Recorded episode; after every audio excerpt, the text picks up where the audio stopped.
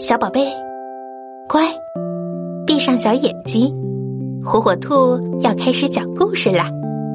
听完我们就乖乖睡觉哟。共工怒触不周山。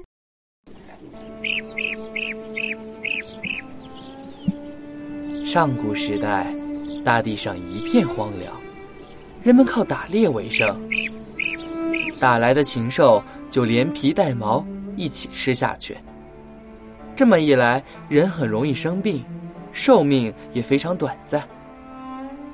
火神祝融看到人们生活的这么艰苦，就教给人们用火的方法。他们结束了茹毛饮血的生活，心里万分感激祝融。于是就尊称他为赤帝，还纷纷设立神坛来祭拜他。这么一来，另外一位神仙生气了。他是水神共工。共工住在东海里，他人面蛇身，铜头铁额，长着红色的头发，身高一丈有余，性情暴虐。共工看到人们如此敬爱祝融，心中愤愤不平。他想。水与火都是人们必须的东西，为什么人们如此尊敬火神，却对我这个水神置之不理？我倒要让世人看看，是我水神厉害，还是他火神神气。共工越想越气，就带领着水族浩浩荡荡的向祝融居住的光明宫进发。除了浩浩荡荡的虾兵蟹将，共工手下还有两个臭名昭著的恶神。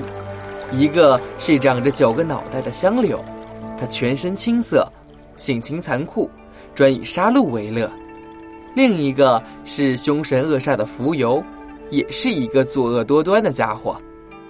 这两个恶神掀起巨浪，把光明宫四周常年不灭的神火给扑灭了，顿时大地上一片漆黑。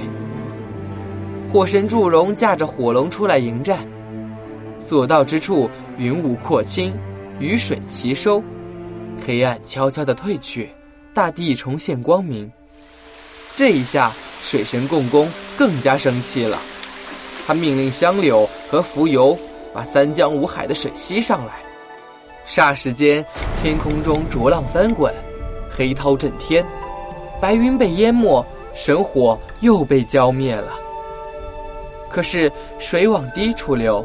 那大水刚退，神火又熊熊的燃烧起来。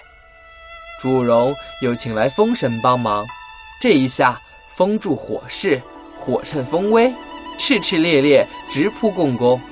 共工和他的手下被烧得焦头烂额，东倒西歪，只好且战且退，退回了大海。共工满以为祝融来到海边一定会知难而退。于是他立在水宫，又洋洋得意起来。不料祝融毫无退却的意思，全速追击。火龙所到之处，海水竟滚滚地向两边翻转，让出了一条大路。见祝融直逼水宫，公公只好硬着头皮出来应战。不过士气大减的共工哪里还是祝融的对手？他手下的残兵败将也躲的躲，逃的逃，一转眼。